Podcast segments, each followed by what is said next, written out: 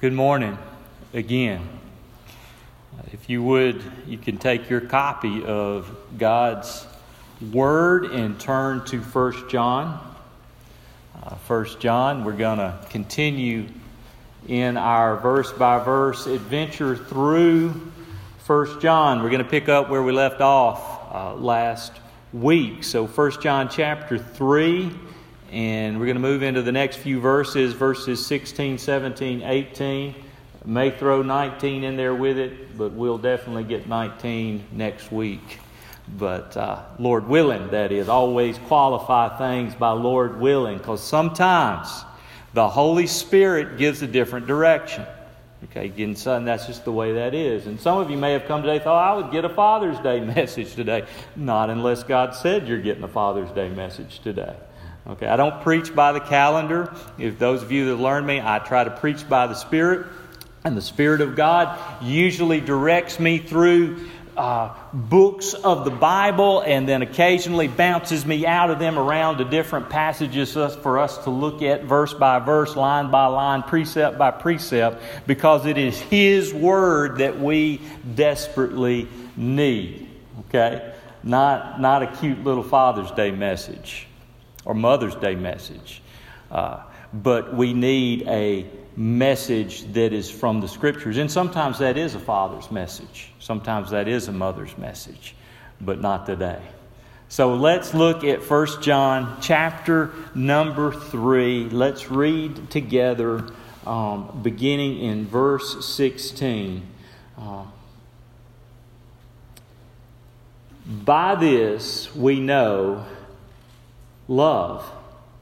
That He laid down His life for us. And we ought to lay down our lives for the brothers. But if anyone has the world's goods and sees his brother in need, yet closes his heart to him, how does God's love abide in him? Little children, let us not love in word or talk but in deed and in truth.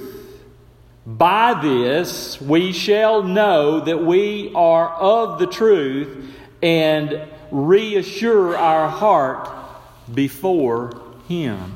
This is God's Word. Let's pray together again. Father, Lord, we thank you for the revealed truth that you give us in the Bible. Father, we thank you that the Bible is a book like no other. That the Bible, in its original form, was breathed out by you in the pens of imperfect man. You breathed out your perfect word. And God, we need not wonder what you expect of us. We need not wonder uh, who you are because you have revealed who you are and what you expect out of us in your scriptures. And so, Father, we thank you this morning that, uh, Lord, you not only told us, as you did last week, that, uh, Father, love qualifies true Christianity, true salvation, that it is a characteristic of those that have truly been born again. Lord, you have gone on and you have shown us what love looks like, this love that you're talking about in 1 John chapter 3.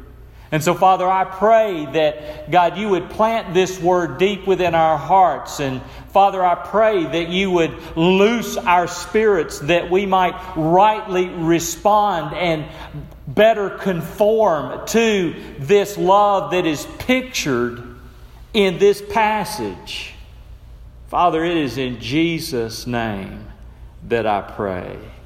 Amen and amen.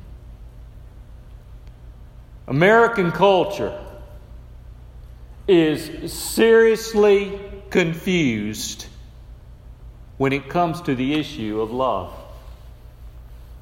We are confused over the concept of love.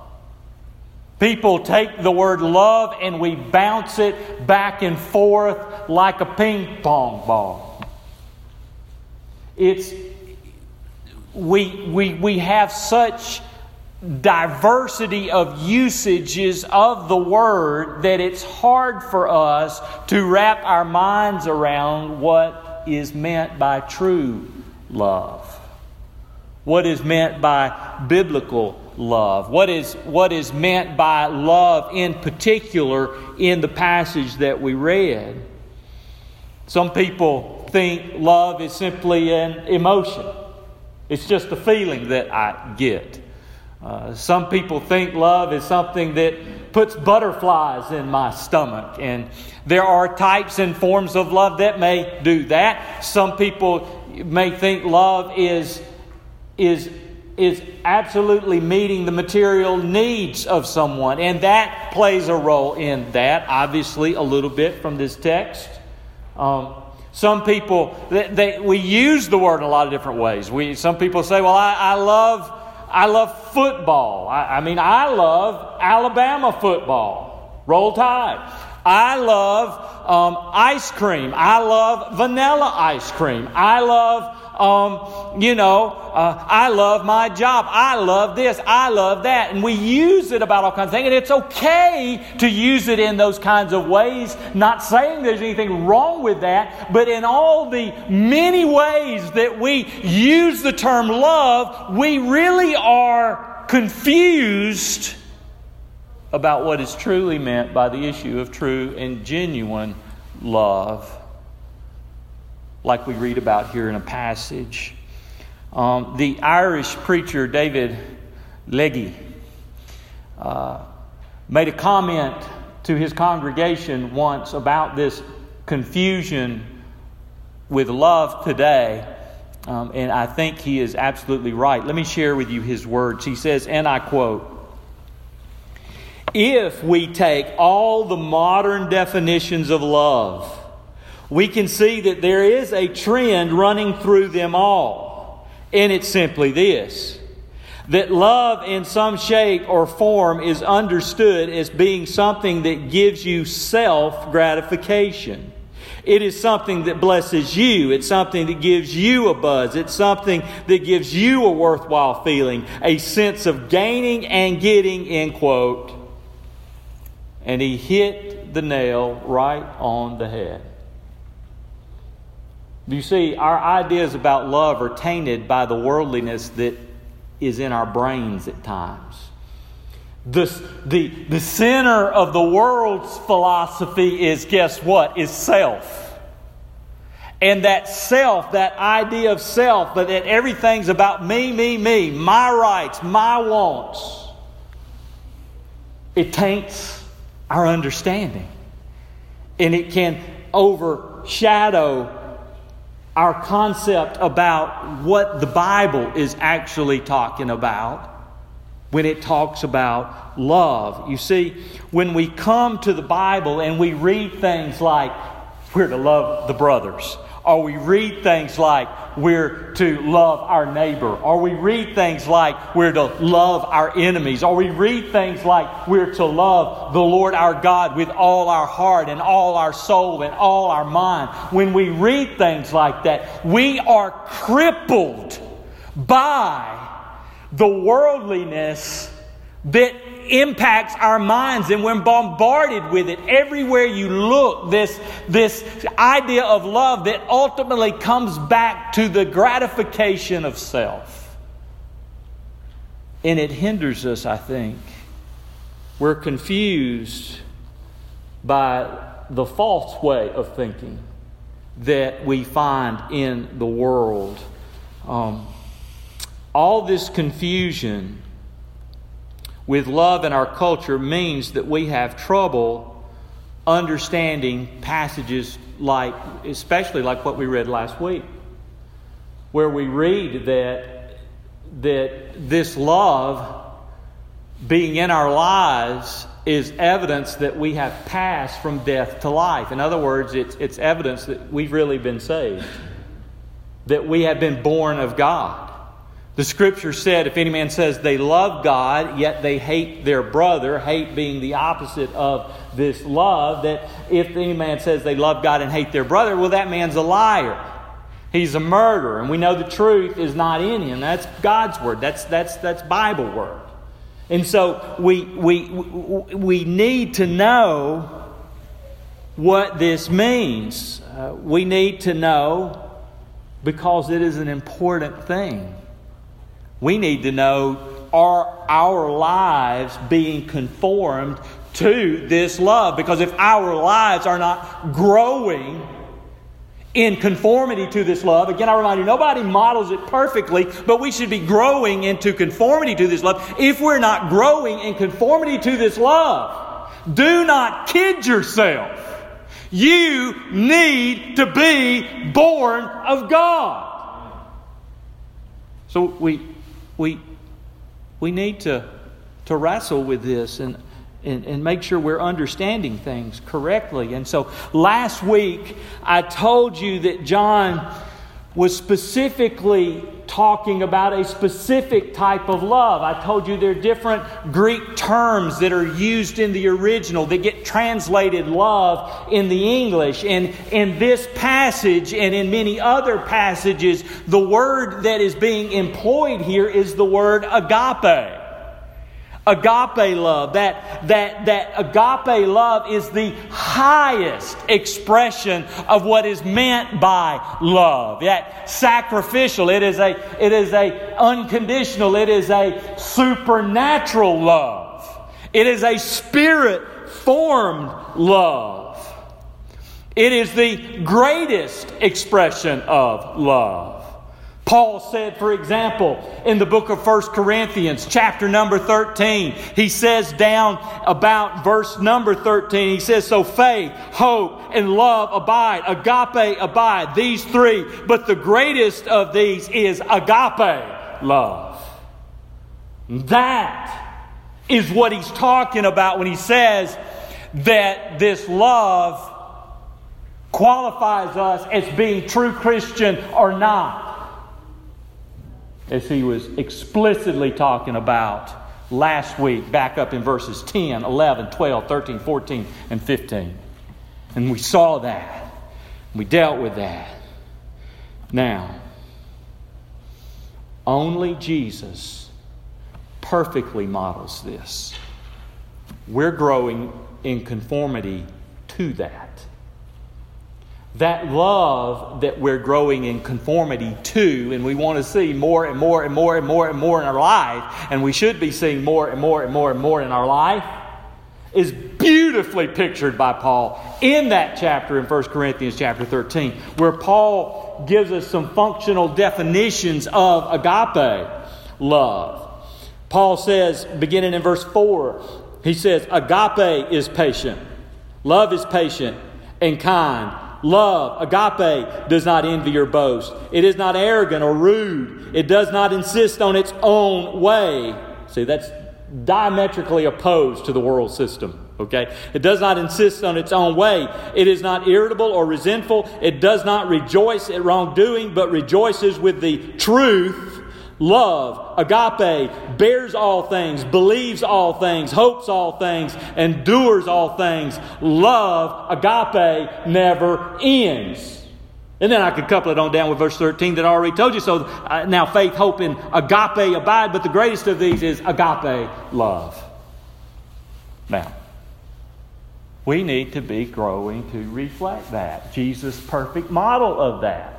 We're not perfect Jesus, but the seeds of agape should be within us, and we should be growing to better express agape in our lives. If we've been Christians 20 and 30 years and we don't reflect more agape than we did when we first came to Christ, something is spiritually wrong. And it's up to you to wrestle with God to figure out what that is, perhaps you will find you don't know God. But that's between you and Him and the gospel that changes and transforms hearts. Now, I'm rattling off a Greek word, agape. I want to remind you of something before we really begin to sink into the text we read. You don't have to be a Greek scholar to understand what the Bible is communicating. Okay? I, I think it is great to know something about the original languages. I think it's great to, to wrestle with those things. But I also want you to know that you don't have to be a Greek scholar to come to the understanding of what Paul, or actually John, is writing, what Paul was writing about in 1 Corinthians, and what John is writing about in his book, 1 John. You don't have to be a Greek scholar to understand that. All you need is the Holy Spirit. Now, let me qualify that. I do not mean that you just sit back and just say, okay, Holy Spirit, show me exactly what this means, and you just sit back and do nothing. That's lazy boy Christianity, and that's not Christianity. You, if the Holy Spirit is going to reveal to you a text of Scripture, you've got to wrestle with it. You got to let it bruise you. You got to you got to get in there and chew on it. And you got to work with it. And you got to meditate with it. And you got to read it and reread it and read it in its passage. Read it in its context. Read it because here's what the Holy Spirit does. The Holy Spirit always reveals the truth within the context of a passage of scripture. And he will never violate it. And when God breathed out His Word, He breathed out His Word in such a way that with the Holy Spirit, you can see the context in which things are setting. Because as I've told you many, many, many, many, many times, and I'll tell you again, context is king. It rules when you're interpreting Scripture. And it just so happens that the context of verse 16, 17, and 18 specifically that we read this morning, you see, it gives us insight. It gives us insight to the love that was talked about up in verses 10, 11, 12, 13, 14, and 15. Because we read about this love last week, and now we get here and we're seeing what the flesh of this love looks like as it's put on the bare bones of what we were told in the previous passage last week. You fit it in its context. And you begin to see and you begin to understand what he's talking about here. So, just like last week, I told you that you can say you love God. I echoed chapter 4 actually, where uh, he says, You can say, I love God, but if you hate your brother, you're a liar. Well, the, the same principle is true in our passage this week. Anybody can say they love their brother and still hate him and be a liar. So, when we come to verse 16, 17, and 18 specifically, uh, verse 19 we may tack on, we'll see. The essence of that text, the essence of that passage, the essence of it is that true love, agape love, is verified and qualified in deed and in truth. Indeed and in truth. Thus, I title this message True Love is Qualified by Deed and Truth. Last week, we saw true Christianity is qualified by love. This week, true love is qualified by deed and truth. You want to say you love? Well, let's see what love should look like. Let's see what agape should look like. Let's see what we're talking about. And if we're reflecting any of this that we see in verse 16, 17, and 18, then according to verse 19, the effect of that is we can reassure our hearts before God. And it gives us sweet, sweet assurance of the reality of our salvation experience. Now, there are some main observations that I would show you. Three or four of them. We'll see. The first observation that I would, I would show you in this text is we see the example of true love, the example of the agape way. We see that in verse 16. Let me read it to you again. John says, By this we know love. Okay, in other words, by this, by what? By what I'm about to tell you, we know, we're convinced, we're assured this is what love is. Again, I remind you, it's not by his opinion, it's not by your opinion, it's not by my opinion, it's by what was written. By this, we know love. Agape. By this, by what? That He, He who? He Jesus. That He laid down His life for us, and we ought to do or lay down our lives for the brothers. Boom. Now, what are we getting at? Well, the Holy Spirit moves John to pin the supreme example of this supreme love, which was Jesus. Okay. Which is Jesus and what Jesus has done. True love, agape love, always moves the lover to give or act on behalf of the beloved. We see that perfectly in Jesus. You know the verse. Every lost person on every street corner just about knows the verse in America or in the South anyway. John 3:16. For God so agape the world that what? He gave acted gave his only begotten son so that whosoever believeth in him would not perish but have everlasting life. So there you see he gave. There's agape is leading to an action. Okay. Agape is leading to an action. Romans 5, verse 8. For God demonstrated his agape. God demonstrated his love in this while we, we were still sinners. Christ died. He gave. He gave. Again, reclarifying what the example of John 3 and verse 16. This giving of one's life is the ultimate expression of agape, and often in the early church, it happened. Believers willing to give their physical life for their brothers.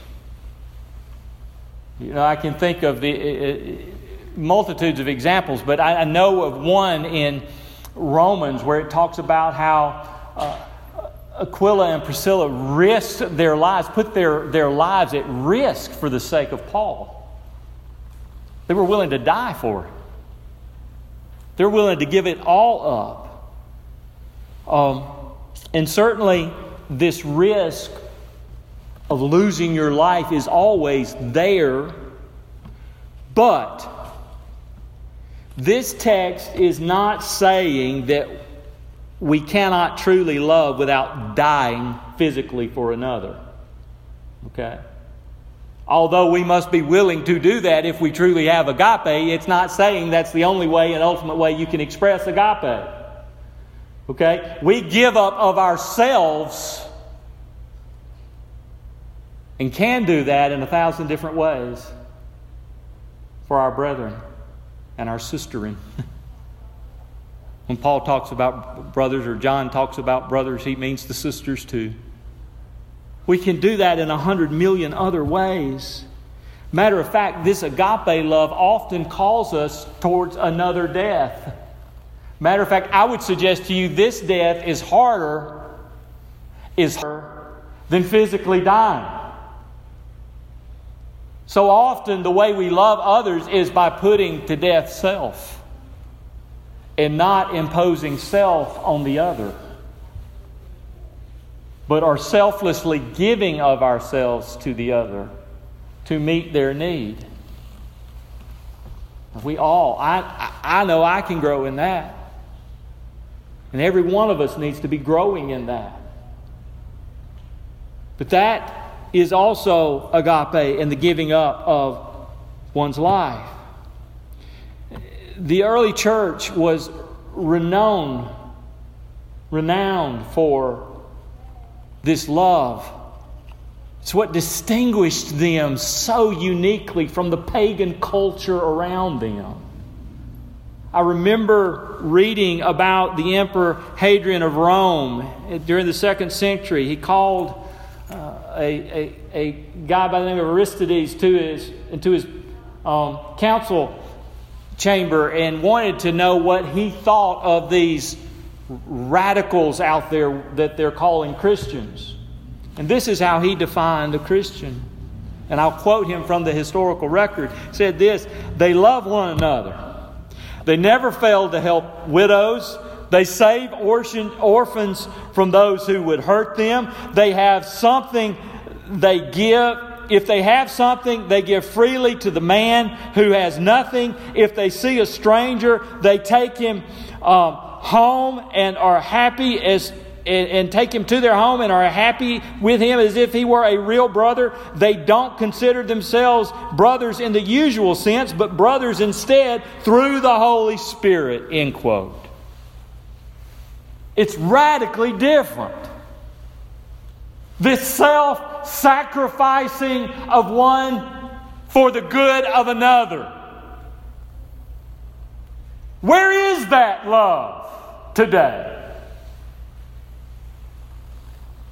The church ought to be overflowing with that kind of a love. But where is it? So often, kill that flying ant. I didn't love that ant. Uh, where is that love? Where is it? Why do we not see it so much? And then when I speak of the church, I, I'm talking about the church at large. I'm talking about the church wherever you find the church in name. Where, where is this love? Is it because we haven't had enough teaching? I don't think so. Some of you ought to be PhDs in theology by now. Is it because we haven't had the right discipleship training course? Is it because Lifeway hasn't put together the right curriculum to help us to love like this? Is that why? I know it's not because of that. Why is it? You want to know why it's rare? It's because in our culture, in our church culture, the new birth is rare. It's rare because we have so many in our culture, the church culture, that are Christian in name only. I'll tell you why it's rare. It's rare because Jesus said, Few, narrow is the road that leads to life, and few are they that find it. It's rare because so many have gone through some man centered, man made ritual. And some well meaning but misguided preacher told them because they went through the ritual, they're saved now and forever. When both of them might be damned to hell. And say, that's harsh, Scott. I have to be a slave to the text.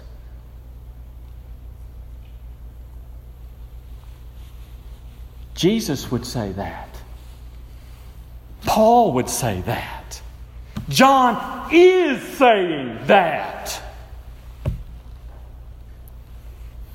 I'm just an errand boy. I must echo that. Oh. Now, moving from verse 16 into verse 17, we get a negative example here, and we see the exclusion We've seen the example. Now we see the exclusion of true love in the agape way. The verse 17 says, But if anyone has the world's goods and sees his brother in need, yet closes his heart against him, how does God's love abide in him? And so here's the epitome of a religious person saying, Oh, I love you but refusing to lift a finger to help meet your need. That is a contradiction within itself. Now, I will, I may come at you with a whip in one moment, but I can come at you with soft words in the next. I will say this, and I commend you here at Valdosta Baptist Church as a whole, you are a very loving group of people. Often you're willing to sacrificially give to help meet the needs of someone, even when you may not have much. I'm not just saying that to say that, but I know in my own experience when between having a a job and education discontinued and, until I, you know, the Lord provided me with the, the full time chaplain job with Amedisys. Um, there were some hard times there in, in, in, in, my life, and, it's, and that's okay. God meant to bring me through that to help me depend on Him. But in that time, you guys were graciously, lovingly, and, and just gave above and beyond. That was agape.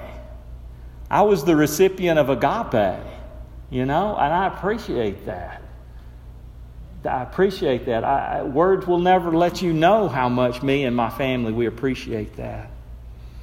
But whenever you see a brother in need and you just close your heart to him, something's the matter. There's something anti agape about that. There's something not right about that. That doesn't at least burden you. Remember what James said over in, in the book of James? James said over in James chapter 2, in a section of Scripture where he's talking about true faith and false faith, where he's talking about a faith that can be demonic because even the demons believe, yet they tremble and shudder before God. In chapter 2, verse 19, he lets us know that. But in chapter 2, verse 15, he says this If a brother or sister is poorly clothed and lacking in daily food, and one of you says, Go in peace, be warmed and filled, without giving them the things that is needed for the body, what good is that? So also I tell you, faith, if it does not have works, oh, it's dead. End quote. So, you see, we see where that agape is absent, where it is excluded. And that is when people just love in, in words only, but do not support those words by meeting practical needs. Now, we come to verse 18.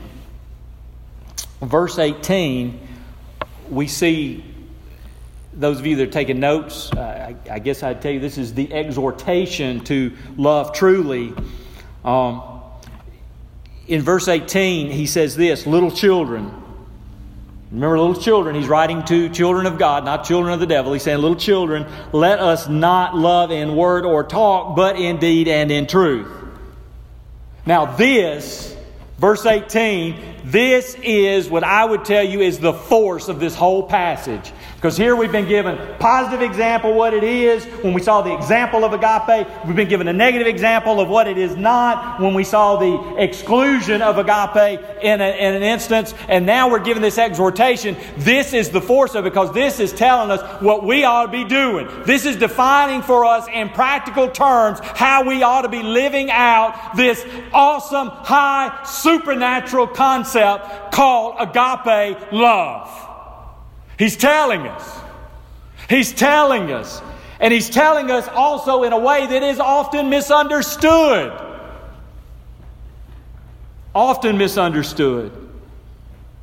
Little children, let us not love in word or talk, but in deed and in truth. What's he saying? Well, some people think that agape love is, is seen in deeds only, and that words are not important and play no role. But this verse actually confirms for us that agape, the agape way, is expressed in both. So let's think about this. It's both. You know, I've seen the little tags, and I've, I've, I've mentioned them before, but it just really, it, it's one of my pet peeves because I think that is so wrong. It sounds so right, but it's so wrong. Those little bumper tags that say, preach the gospel, use words as necessary. How are you going to preach without using words?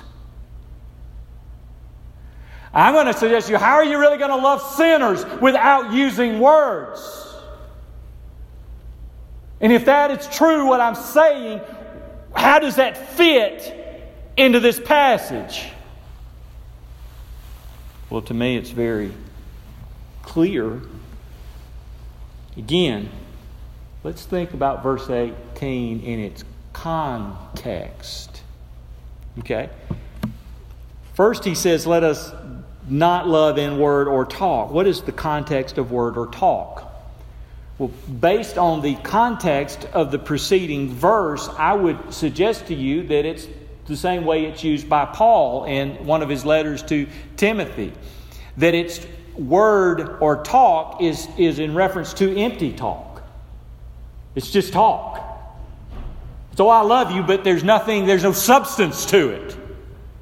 There's no legs to it. Um, do you say, I love you, when we won't lift a finger to meet the need? Like we saw in James. Then he says, we don't want to love like that empty talk, but we want to love in deed and in truth. Well, first let's think about deed because there are those that want to say it's all about deeds and what you do. And words play no role. But that is wrong. So what, what's he saying? What's he, what's he saying in this text? Is he saying that agape is only seen in the deed? He is not saying that agape is seen in deeds only. Some foolishly think that if you feed the hungry and clothe the naked and give shelter to the homeless, if you do those things, you forget, fulfilled agape love. And I tell you that you have not. Deeds alone are never love. You remember that passage out of uh, 1 Corinthians chapter 13? Where I read to you about the functionality of agape love. Do you know what Paul said? I didn't read this up above that. Paul said in verse 3 If I give away all that I have, and if I deliver up my body to be burned, but have not love, I gain nothing. In other words, you can give everything you've got materially to the poor. And you can give up your life for people, but still not have agape love.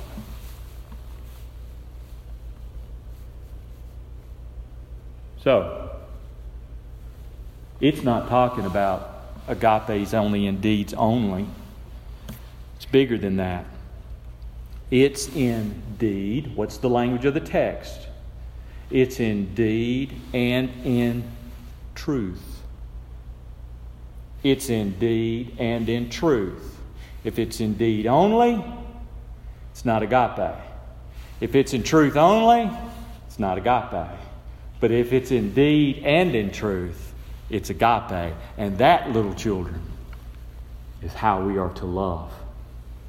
Okay? That is how we are to love. Well, what is truth? It's aletheia. in the Greek. It means that which is right, that which is true. It's the same word that the same John used in his gospel. Chapter 17, verse 17, where Jesus was praying, and he says, Lord, sanctify them in the aletheia, truth. Your word uh, is aletheia, truth. Your word is truth. Your word is truth. So I am convinced that deeds are empty if they're not coupled with speaking the truth in love. And I don't want you to ever think that words of truth are a lesser love, but truthless deeds are definitely a lesser love. Let me help you see this in Scripture. I want you to see from scriptural examples that speaking words is absolutely important to loving. Okay? To agape-ing. For example, it is with the mouth that everlasting joy is imparted. The Bible says in John 17, same John, in chapter 17 where we saw that use of truth. If you digress back up to verse 13, Jesus said, These things I speak in the world that they may have my joy fulfilled in themselves. Wow. What's he speaking? Well, every time he speaks, he's speaking the very word of God. he is speaking. He's doing that. Every time. Guys, feeding the hungry with food is absolutely important and it's gospel ministry. But only feeding the hungry with food is not agape. I would suggest to you, and I'm not suggesting it because it is what I do, it is what I have been graciously privileged and called to do by God, but I would suggest to you that the highest level of feeding the hungry is the speaking of the Word of God. I feed the hungry every Sunday. For man does not live by bread alone, but by every word that proceeds from the mouth of God. Preaching is highly important. But preaching only must be coupled by other things too. You know, one of the things when, when I was pastor at the First Baptist Church of Cherokee, somewhere in the middle of, of my time there, we began what we called Compassion Outreach Ministries, which was a food, clothing ministry that we, we gave. Listen, it was one of the larger food and clothing ministries in northwest Alabama. We, we took in people all the way from uh, Muscle Shoals, Tuscumbia, eh, across into the foreign nation of Mississippi and Iuka and Tis- Tishomingo and all that area, and we provided them with food and clothing. Why? It's biblical. But we didn't just provide them with food and clothing. Once a month, when they would come together to obtain these things, the Word of God was proclaimed to them. People that may never enter a door of a, never enter the door of a church.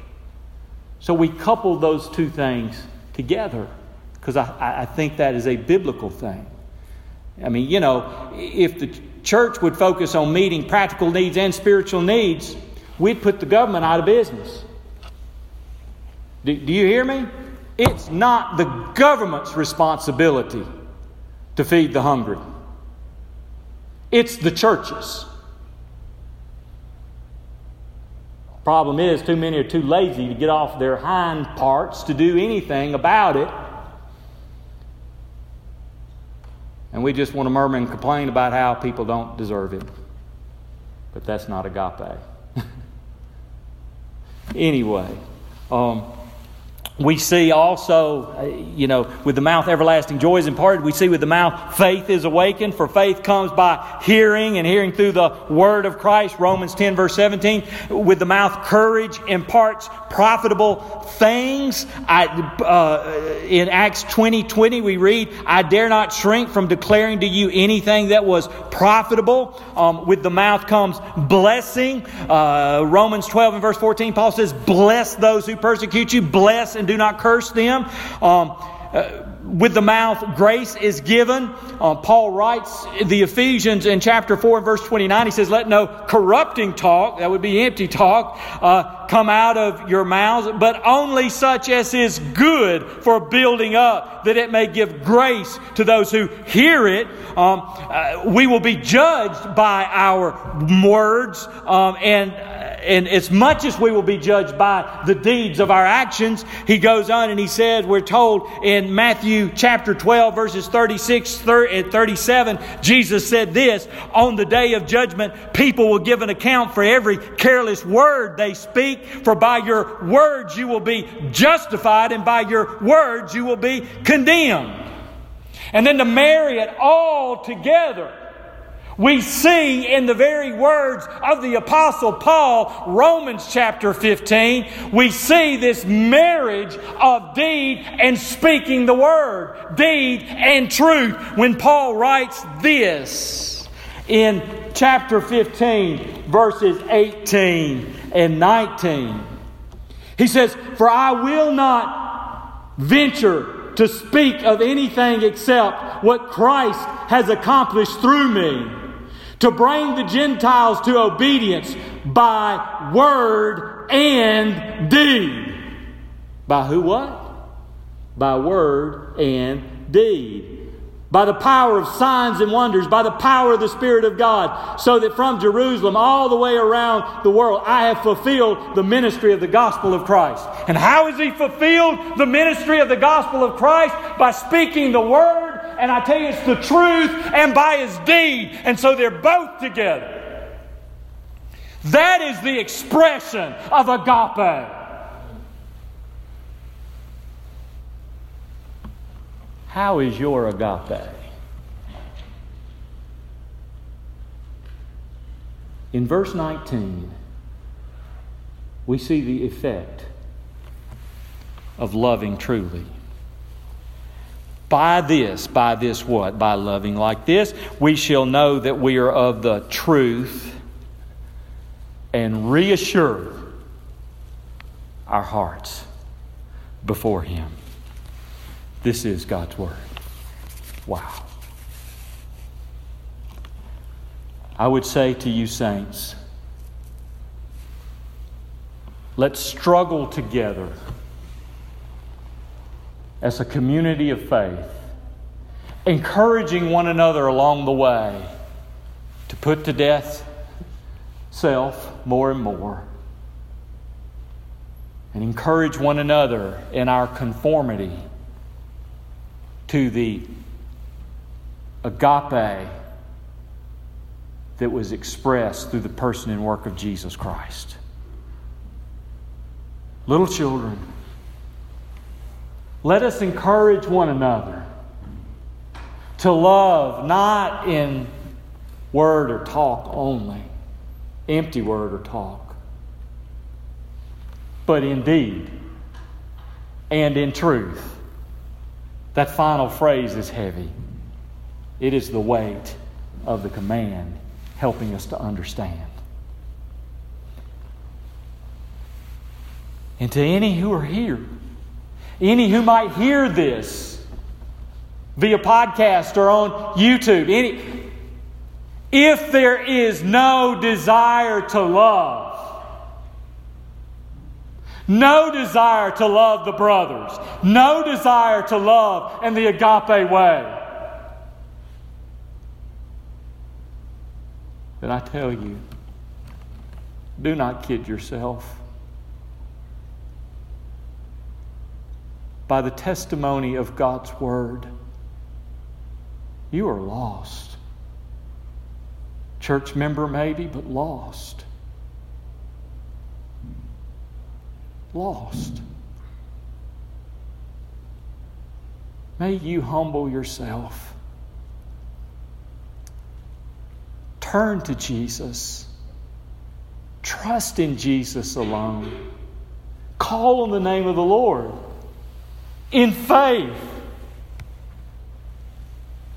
He's mighty to save. He will not turn you away. Repent, look to Him, trust in Him. Salvation, I say it every Sunday, is by grace alone, through faith alone, in Christ alone, because that's what the Word alone teaches. Follow the book, not what some preacher, some evangelist told you. Unless they were a preacher of God's Word and an evangelist conforming to the Scripture. All we need, the last thing we need, let me rephrase, the last thing we need is another denominational convert who hasn't been converted to the God of all creation. We need people that are born of God's Spirit. And I pray that if that is you, you will be shaken to your core and brought to your knees and cry out to Jesus. He's mighty to save you.